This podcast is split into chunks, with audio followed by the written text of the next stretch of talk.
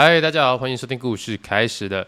现在时间呢是二零二三年的九月二十三号晚上的啊，就是凌晨的一点二十八分。没错，我又来了。那跟大家先讲一下，其实这是我这个礼拜第二次录 Podcast。怎么讲？说第二次录了，其实我已经录完了第一段了，就是我已经有录一支了。那那一支其实我的负能量很满啊，就是我这个礼拜的一周大事就是我炸掉了，我整个炸掉了。怎么说炸掉呢？大家也知道，我讲过嘛，我们月底就是九月底哦，我们有一个段考，我的新书必须在九月，就是九月底我要赶快把它完成，那脚稿出去，然后让出版社去好运作，这样子就是一个期限啊。那我其实从八月中的时候就一直在准备这件事情，就是啊，好，我要好好的安排所有的事情，不要让它全部打结。那八月中开始就是我们普渡有东西要推广嘛。合作推广，然后又加上就是八月底的时候，我们的货，我们的周边商品居然到了。那到了就是也要开始进行卖货啊，就是网络上开始我们做贩售啊，贩售完就要包装出货等等的。那又加上九月初的时候，我们就有答应做那个我们的作家木木啊，帮他推广 Podcast。那一次的推广 Podcast 就是我们前几集有听到跟木木一起聊这一周大事的那一集。其实我是买下午三点半吧，好像三点半的高铁，然后就到台北。然后到台北大概五点半左右，我们六点半开始录音，录完大概八点，八点我就坐八点半的高铁又回台南，真的是把一日生活圈弄得非常的满，所以我所有的东西我都用一个呃时间紧握去把它控制在这个节奏里面，希望不要耽误到每一个哦、之前承诺过的，比如说上岸啊或是合作等等之类的。包含出货，这些都是希望可以让大家赶快拿到这样子。而且我从八月中的时候，我知道哦，我越来越忙了。那我八月中就开始维持每天都要去健身房运动。什么叫每天都要去？就是一天去跑步练有氧。然后另外一天隔天就去练重训，就是这样一天有氧一天重训，一天有氧一天重训。我就想要把自己的那种多巴胺哦，运动完会有多巴胺嘛，多巴胺就是多释放一些出来，让自己快乐一点。现在我是运动完的状况，多巴胺还不错。我刚刚去跑步慢跑四十分钟，还觉得还蛮，现在感觉蛮好的这样子。虽然说已经有这样打预防针的啦，但还是炸炸掉了啊，这是情绪还是炸掉了。毕竟啊，九月底已经越来越近了，那种压力，呃，书算已经接近尾声了，但还是有一种压力，说完蛋了，还是觉得没有赶快做完，或是有些像比如说我们的 YouTube 更新啊，也有些人会期待说啊，希望还是可以看到更新等等之类，也会也会有私讯问说什么时候更新。纵使我们有公告说我们呃九月底呃会比较忙一点，当然这是大家的期待，所以这种种种的那种。莫名的压力之下，我就爆了哈！这个礼拜我就爆了。那爆的话，就是在工作上了，但当然不是对我们工作室的同事，大家请放心，好，不是对我们同事，就是对其他方面的，目前也都解决了。那只不过就是我知道现在状况来了，所以我今天又去回诊的那身心科。然后跟医生大概有讲了一下现在目前那个状况啊，就是我现在很容易就是不爽啊。什么叫很容易不爽？就工作到一半，手机突然有个通知，看了一下就是垃圾简讯，马上不爽。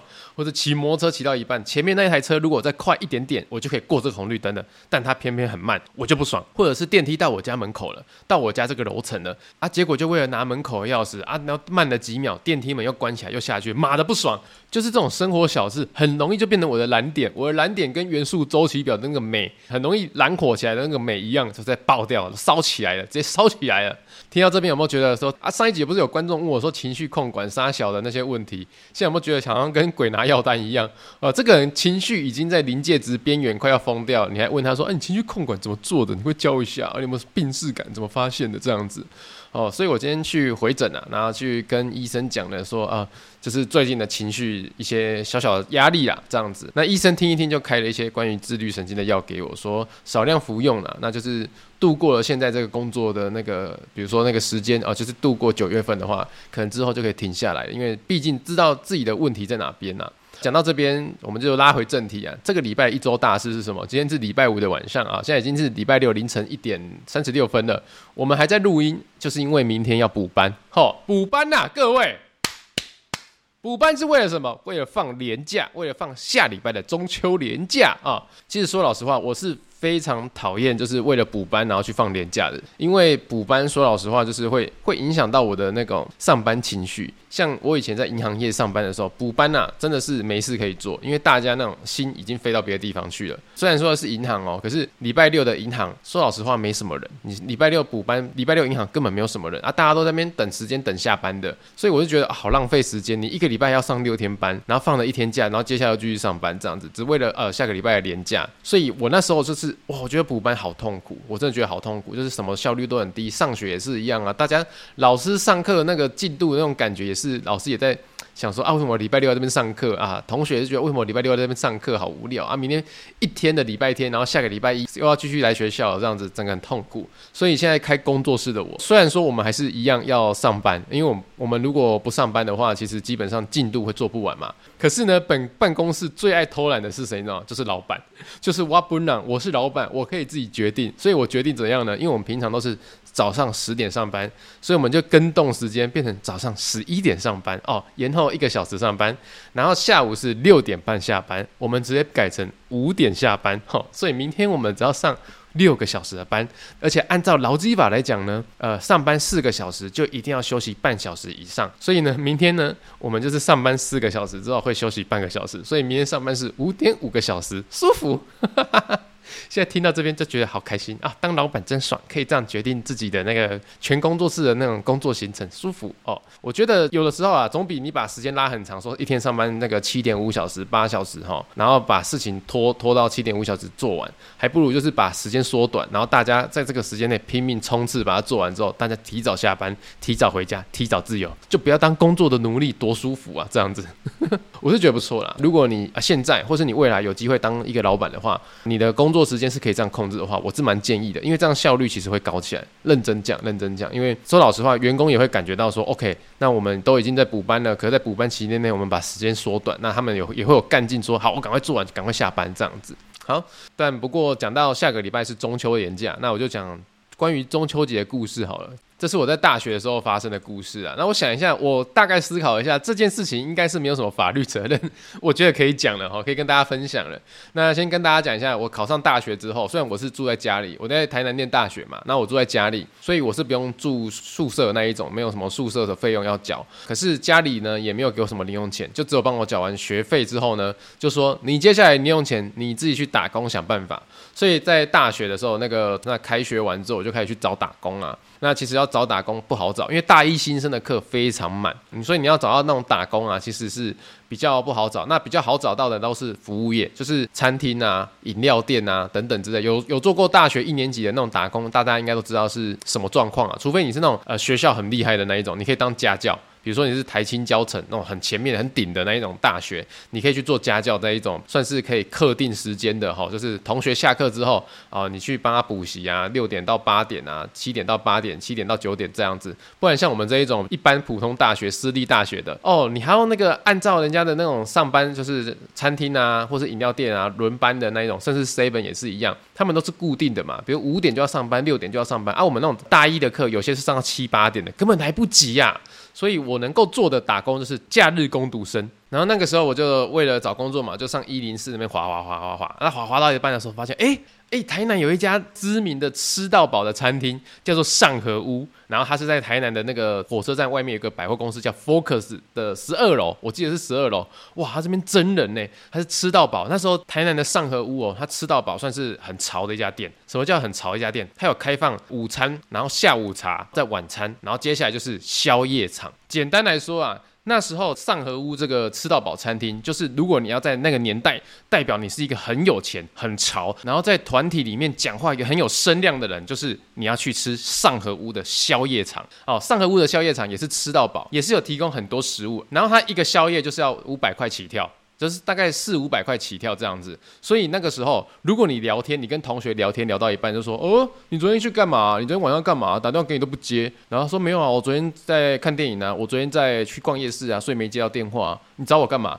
然后说没有啊，我要找你去吃上河屋啊，去吃宵夜啊。这个时候这句话讲出来就说，同时对方就觉得啊，你要去上河屋吃宵夜哦。你要想那个时候打工一个小时合法时薪是九十块哦，上河屋一吃可能就吃掉你四五小时的时薪的那一种，所以就代表说，干你好厉害，你好屌，你去吃上河屋哇，这样那种感觉。所以那个时候如果你去吃上河屋的宵夜，就一定要拍照。然后发在那个自己的社群。那时候是什么无名小站，或者是你要去学校跟同学就是就像嘴秋一样，哦，昨天宵夜是上河屋啊，没什么啦，宵夜场而已啊，便宜啦，哦，那种感觉就是哦，好厉害哦。所以那个时候我一零四滑一滑就滑到说，哎。上河屋在征中秋廉假的那种工读生，就是中秋廉假档哦，因为很忙嘛，中秋廉假会放假，很多人会涌进去吃饭，所以他需要那种临时的工读生，然后时薪给到那个九十五块，说哇，九十五块，比那个九十块还多了五块哦，好舒服哦，就去应征了。很荣幸的，就是那个面试，我觉得啦很顺利啊。应该是说那个面试就当下他们真的很缺人，就缺那种打杂小弟啊，你知道吗？啊，这个面试讲一讲，讲一讲，OK OK，明天上班，明天上班。我那天面试完，隔天就是那个中秋连假开始，所以就是他们应该也找不到人了，就马上就叫我说，啊上上班上班上班。那几点上班？他说啊，那个你十点十点就来报道。然后就开始去内场帮忙，我说好，去内场帮忙。那时候我连内场是什么都不知道，就我隔天上班的时候到那边，他就丢那个制服给我，说：“哎，你先穿这个。”然后我就看一下，哎，他叫我穿的就那种全白的那种厨师袍。我想说，喂，所以内场是那个在厨房里面嘛？我就穿好，着装好之后呢，哇，白白的，来带你来这边，你现在就做一件事情就好。我说好，做什么事？他就叫我站在那个琉璃台旁边，然后呢，我记得哦，那个洗手台是靠近旁边是一道墙，然后墙上有一个小小的窗户，气窗很小，然后我就看着外面是那个大太阳的天气哦，因为九月嘛，大太阳，我就看着十点哦，我十点就站在那边，然后他就还用推车推了一整排的，一整排哦，我不夸张，保丽龙一箱一箱的鱼都放在保丽龙里面，然后堆的比我的人还要高，他是快要堆到天花板那种高度。我身高一百七十八公分，穿上球鞋也是有一百八的，它堆得比我还高。然后每一箱保丽龙里面呢，都是放鱼，我不知道那什么鱼啦，我不知道那什么鱼，可是那个鱼呢，都是没有清内脏，也没有清鱼鳞的。然后他就丢给我那种麻布手套，就是那种工人在搬砖或是在做工的时候会戴那种亚麻手套。他就说：“来，现在你的工作就是看着我，第一个把那个鱼鳞开始削鱼鳞，啪啪啪啪啪啪，他就很快把鱼鳞这样削掉哦。削完之后呢，说第二个。”剖鱼的肚子、鱼肠那些就内脏全部都挖干净，这样子挖完之后就是一条，你就把它放到那个另外一边去，然后让别人去把它洗干净，这样子就把里面血水都洗掉。他当下就只做了一次给我看之后，我就开始做好，开始去削，开刨鱼鳞，啪啪啪啪啪啪，然后接下来我就开始用刀子去刮那个鱼鳃，然后跟那个把里面的内脏什么都挖出来。那你知道，其实第一次做这种事情的人，尤其是完全没有接触过厨房的人，根本不顺手。那不顺手就算了，你动作就会慢。那你动作慢就一定会被骂。我大概做半个小时，我还没把一箱鱼搞定，你知道吗？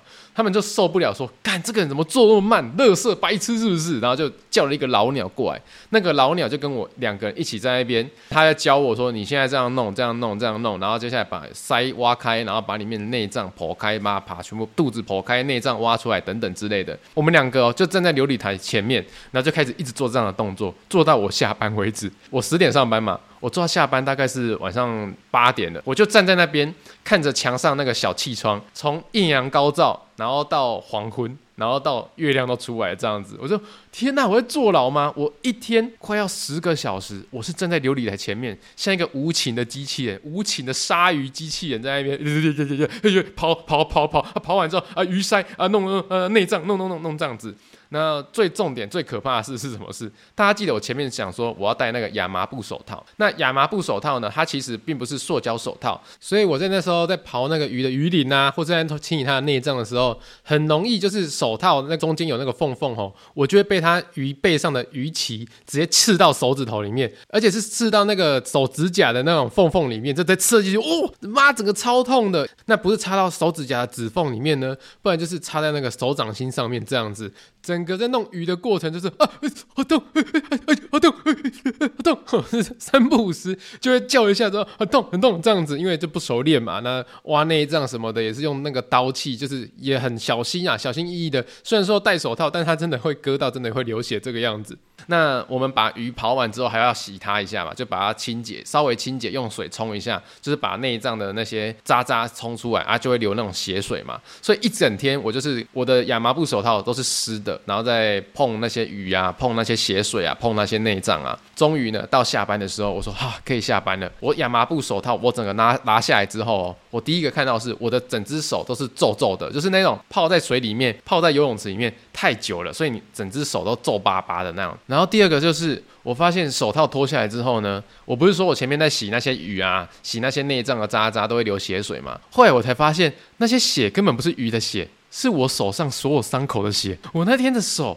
我整只手是被那些鱼鳍割出很多伤口来。就除了他把鱼鳍插到我的手指指缝之外，他还插到我掌心的肉等等之类的，然后上面都是伤口。我一整天都啊，怎么这样子？因为我一直冲水嘛，所以我完全不会感到有痛感，而且我一直在做这些事情，所以我那个肾上腺素是激发的。我我想要把事情做完，所以我就完全没有痛感。结果才发现说，天哪，我手上都伤口。那隔天那个连假还是继续嘛，所以我没我也没有那么烂草莓，我隔天还是去上班了。可是我上班的时候，我就手伸出来说报告，那就跟那个组长说报告组长，那个你看一下我的手。他说：“哎、你的手怎么都都伤口？”我说：“对啊，因为我昨天弄那个鱼啊，然后我我不太熟练，所以我就就全部都流血了。这样子，我今天可能没办法在厨房里面帮忙了。”然后他看一看我就说：“哦，好吧，反正你动作也很慢呐、啊，你就算了算了。啊，你去外面，你去外面。”他就把我带去外面，然后就把外面的那个叫过来说：“来，这个今天给你带。”啊，你叫他去做什么事情都可以。然后外面带我的人算算是一个就戴眼镜的那种呃，算管理阶层啊，或学长之类的。反正就是他，反正一定做的比我久嘛。那他就看着我说：“哎、我问你啊，哎呀，你有什么经验？你有做过餐饮吗？”然后我就说：“呃，我我没有做过餐饮，这是我第一次做餐饮。但是我以前呢，有国中有学过做面包哦，我有学过技艺班这样子，我做过一年的技艺班，我学过一年的面包这个技能这样子。”说哦，哎，做过面包哦，那你对那种量面粉、量刻度的、量牛奶的啊、因为面包就是要掺牛奶嘛、掺蛋嘛，那那些刻度你很了解是不是？那我就跟他讲说，呃，算是蛮了解的，因为就是毕竟做过一年啊，这样子都对对对对，没错没错。然后他说：“好，我知道要叫你做什么了。”我当下是以为哦，他叫我到外场，外场可能最简单的工作就是推的那种厨余车，只要客人一走，赶快过去收盘子，然后把所有的那个厨余都倒到那个车子里面，然后赶快撸走这样子。我以为要做这种工作，结果不是，他就把我拉到旁边，然后那旁边是一个桌子，后面摆了好几罐的酒跟饮料，然后桌子上面呢全部都是 shot 杯。shot 杯是什么？就是你去那种酒吧，然后他会招待，比如说招待一一小杯，一口就可以喝完的那种饮料，酒精饮料啦，就是一口就可以。喝完那种酒精饮料，他就跟我说：“哎，你今天就站这边调饮料。”我说：“啊，调饮料？啊，对对，很简单啊。来，你看这边哦，这边有一个七喜，就是那种绿色宝特瓶装的那种七喜胖胖瓶那一种。然后呢，他又拿出 Vodka，就是伏特加。他说：来，我告诉你哦，这个比例就是你听哦，这个大桶只是一公升哦，所以呢，我现在给你比例哦，就是 Vodka 你加一百哦。”然后接下来七喜，你加九百哦，这样拉一拉，然后倒在那个 shot 杯里面，这样就可以给客人喝，你就完成你的任务了。这样子，不管客人来多少，你就一直调给他们，调给他们，调给他们，知道吗？我就想说，哇，好简单哦，我就是把那个酒跟汽水拉在一起，然后倒在杯子里面给客人，这样就可以了。我说，哎哎，这可以耶，我应该做得到吧？我可以的，OK OK。然后结果他一走之后，我就想说，好，那个九比一。九比一，就是那个一公升九比一，九比一，九比一。然后我就开始倒的时候，我就完全忘记，我就完全打乱我的顺序了。我就以为 Vodka 是九，因为 Vodka 就是九嘛，九就是九比一。我说 OK，哦，Vodka 要九，然后汽水要一，我就变成一公升的饮料，我七喜是加一百，然后那个 Vodka 加九九百。我就变成这个样子，我就调完之后呢，我就闻着，哇，这酒味好浓哦，这样可以吗？这成本很厚诶。接下来我也不管，反正他跟我讲是九比一嘛，我就 就这样做下去了。结果接下来我整个 shot 杯摆满就是五十杯哦，那五十杯就开始呃，因为我们那时候十点上班啊，那弄好五十杯差不多十一点了，十一点的时候客人开始陆陆续续进场了，开始有一些大人的客人过来说，哦，有酒有酒精饮料可以喝诶，就拿起来一喝，那那个那个一喝哦，马上眼睛一亮说，哦，这个。哦，很厚哦，哦，他眼睛马上就亮了起来，就是，诶，这个感觉。很对味哦，然后赶快叫叫朋友，哎，来来来来来来，这这这一档这一档这一档，然后就开始五六个大人开始狂喝，现场狂饮，就一杯一杯一杯这样子。那最好笑的是，我说，哎，奇怪，怎么大家这么喜欢喝这个啊？然后我就开始疯狂的调，就那个八嘎就一直倒，一直倒，一直倒，一直倒。然后我记得我调了大概就是他从十一点开始接客人嘛，接到下午两点这样子。那我就一直倒，一直倒，一直倒，然后连那个小朋友有没有？有一个小朋友他就拿了一杯，然后走了。然后后来接下来他。就经过我面前的时候，他走路是摇摇晃晃的。我想说，哇，这是发生什么事了吗？接下来最好笑的事情就是，我这样做制作饮料，我完全搞错比例了。那搞到最后呢，酒已经没有了，Vodka 已经没有了。我就跑去跟那个戴眼镜的那个主管说：“哎，不好意思，饮料已经调完了，Vodka 那个酒已经没有了。说我要跟你再拿酒。”然后那个主管就吓了一跳，说：“啊，那我可怜啊！哎，九比一耶。”怎么可能马上弄完呢、今天客人那么会喝哦。我说对啊，你说那个伏特加要加酒啊，然后汽水要加一啊。然后那主管就看着我说：“好，你讲啥？”马上跑到摊子上就看到，我我靠，你你。那他当下想不出话来。我说不对吗？我做错了吗？我就我就这样用着那种很善良的眼睛看着他，因为我是真的搞错了，我真的搞错了。那搞错了之后，我就我就发现说他那个表情不太对劲的时候，我就说啊，完蛋了，该不会是汽水是九，八嘎才是一吧？当下我。我不是应征那个中秋连假嘛？中秋连假那时候我记得是五天吧？你知道我就做完那一天就被辞退了。做到那一天下班，我就马上被带去算薪水了。就店长直接算薪水给我说：“嗯，好，谢谢哦，这两天辛苦你了啊、内场做到手受伤，外场做到把 把酒都用光了。好，那辛苦你了。我们应该找个人盯着你了。谢谢你刚让我们知道我们犯了很大错误，不该让新人做这些事情的。他他就是很有礼貌的告诉我说：啊，我们先让你休息一下。”哦，对，那你就回家等通知。如果还需要你的话，会请你来上班的这样子。他其实用一个让人家觉得很舒服的说法，就是把我辞退。但是我自己走出去的时候，我自己大概知道说我发生什么事情，就是我我这是犯蠢了。这就是我中秋连假啊非常印象深刻的那个打工记录。而且我记得那时候我跟我妈说，哎，我中秋节要上班，要上五天哦。那个家族烤肉我没办法去哦。结果第二天回家就跟我妈说，哎妈，明天烤肉我可以去。我妈哈，为什么可以去？我说哦没有，被辞退了。说哈。你被开除了，没老鹰哎，哦，就是这么北七啊。好了，我就是个雷包啦啊。可是那个时候我上班就只有一个人啊，我也把我调错了，就这样子啊。那廉价也很忙，我在为我自己找借口啊。对，就是这样，怎样怎样怎样。不过就是呃，上河屋到现在其实已经都倒光了啦。我在要录这个之前，我有稍微查了一下新闻，而且我发现它的新闻内幕，它倒闭的原因还蛮屌的哦。哦，大家听一下，我来念一下当时的新闻是怎样哈。这新闻是发生在二零一六年的一月十四号，它标题写说上河屋台南店无预警歇业哦，连锁上河屋台南店呢遭员工爆料指内部突然整修暂停营业，十号发薪日还领不到薪水，疑似公司倒闭欠薪，就有员工反映投诉表示说，一月三号的晚上呢临时就接到了歇业通知书，十号要发薪水却没有发，直到十三号还是没有领到薪水，所以薪水拖了三天。打电话给总部，结果总部跟他讲说，老板出国，所以无法发薪水。那疑似呢暂停内部整修只是借口，老板要卷款逃跑这样子。那上合屋有宣布说啊，他们都是正常营运啊，台中、高雄正常营运，台南是租约到期，还在洽谈中啦，所以呢暂停营业啦。啊，薪水部分呢会延迟三天发放，但是一定支付，绝非恶性倒闭。不过爆料员工表示呢，啊，该餐厅实际员工有三十二个人，三个人被支遣了，两个人被退休了，还有十六个人调到其他餐厅，可是还剩下十一个人没有接到任何通知。呢，他所以他质疑总公司还在说谎哈，劳工局强调会再进行了解啊。不过我们现在二零一六年的新闻嘛，回推到现在已经二零二三年了，上河屋啊，全台湾都已经拜拜了啊，不见了。那以上就是我为大家更新上河屋的最新状况。不过我们也欢迎啊，你如果曾经在上河屋上班过的那个听众们，你可以在 Apple Podcast 或是 First Story 给我个五星好评，并且留言啊，这个新闻来源是否正确？那以及你在你以前在里面上班的那种感觉如何啊？可以。跟我们分享一下，之后我们看到留言会把它念出来的。OK 的，好了，那现在这个录音时间我们差不多录了大概半个小时了。那其实我今天开头呢，就有跟大家讲说，这个礼拜的情绪其实是比较起伏一点啊。虽然说现在听起来比较 OK 啊，欢乐啊这样子。那其实我我讲嘛，我录了两支啦。老实说，我录了两次 Podcast。第一个 Podcast 录完的时候，我是在办公室放给同事听，就是给我的两个员工听，然后他们听完都说。他们不喜欢这一支 podcast，因为负能量太重了。那跟我说，要么我这个礼拜就是休息，那要么就是再重新录一支好听的，至少是情绪让人家觉得不会那么负能量那么重的。所以我刚刚运动完回来，我觉得我现在多巴胺是很满的，我可以就是很开心的跟大家聊天。所以我就决定现在录了这一支，然后跟大家分享。不过呢，那个情绪很荡的那一支我会留着。